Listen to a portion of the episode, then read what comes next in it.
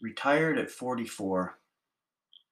I'm Al Dennis, and I'm uh, I'm retired. I'm 44 years old. I'm, my name is Al Dennis, so to speak.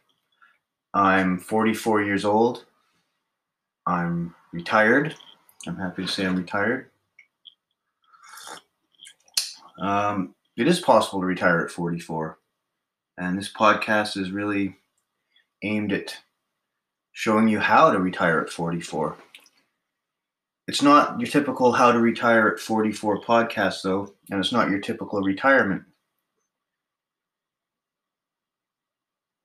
I think the typical retirement is a scam or a sham. I'm retired at 44, but I have a probably I have a stock portfolio which is the extent of my value. Well, almost. I have a stock portfolio of get ready for this $2,000. I have $144 in the bank. I have a credit card debt of about $700 and about 200 left on that credit card.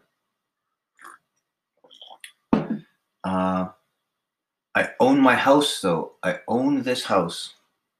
And so for me, retiring at 44 had all to do with just acquiring the house, losing the mortgage, losing the rent, and therefore losing the job or finding a way to lose the job. Fortunately, COVID 19 is here, so I'm in quarantine and I am. It's been quarantining since I got the house is in Nova Scotia, and since I got here, I had to quarantine, and so I've been. I'm on my last day of a two week quarantine, and in this two weeks, I've I've come I've made up my mind. I'm retired. Um, we'll see what happens. So I think that I think that makes for an interesting podcast. I feel that I can stay retired. I can scramble. I can get by. I can shilly shally. I don't have much many expenses at all here, and uh, I think this, this quarantine has been some some of the best 14 days 12 and a half uh, days of my life. And so I figured I saw this at this Anchor software. I realized there's a way to make a podcast. I feel like I should make a podcast. This this life that I'm living is worth worth a podcast. I'm living in an old house on a little pond. There's a stream that comes into it over the kitchen sink, I can see the Bay of Fundy. It's not a great view. There's a garage and the thing. That's actually it's a great view. It's not a clear view. There's a couple buildings in the way, but those buildings are interesting too. Plus, there's the road, Highway 217, the road that leads between my house and the ferry.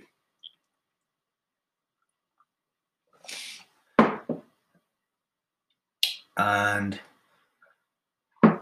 over the past two weeks, I've busied myself uh, by trying trying to well basically the reason i came here was because the property has an old barn that's pretty much ready to tumble into the uh, the water. Sometimes water floats the barn's on stilts and when the tide comes in it goes beneath it. When the tide goes out you can walk under the barn. It's it so that's kind of the situation here. And the barn is falling leaning well it has been for you the posts beneath it are decayed severely. It's about a hundred and I'm saying I'm guessing a 120 year old barn.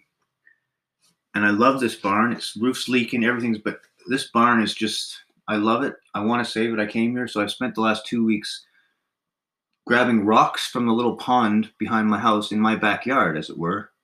Grabbing rocks, bringing them to the barn, stacking them up, trying to build this like foundation from after the fact foundation from the ground up. And it's been pretty precarious. I'm still not sure how I'm doing, but I'm, I think I'm making some progress.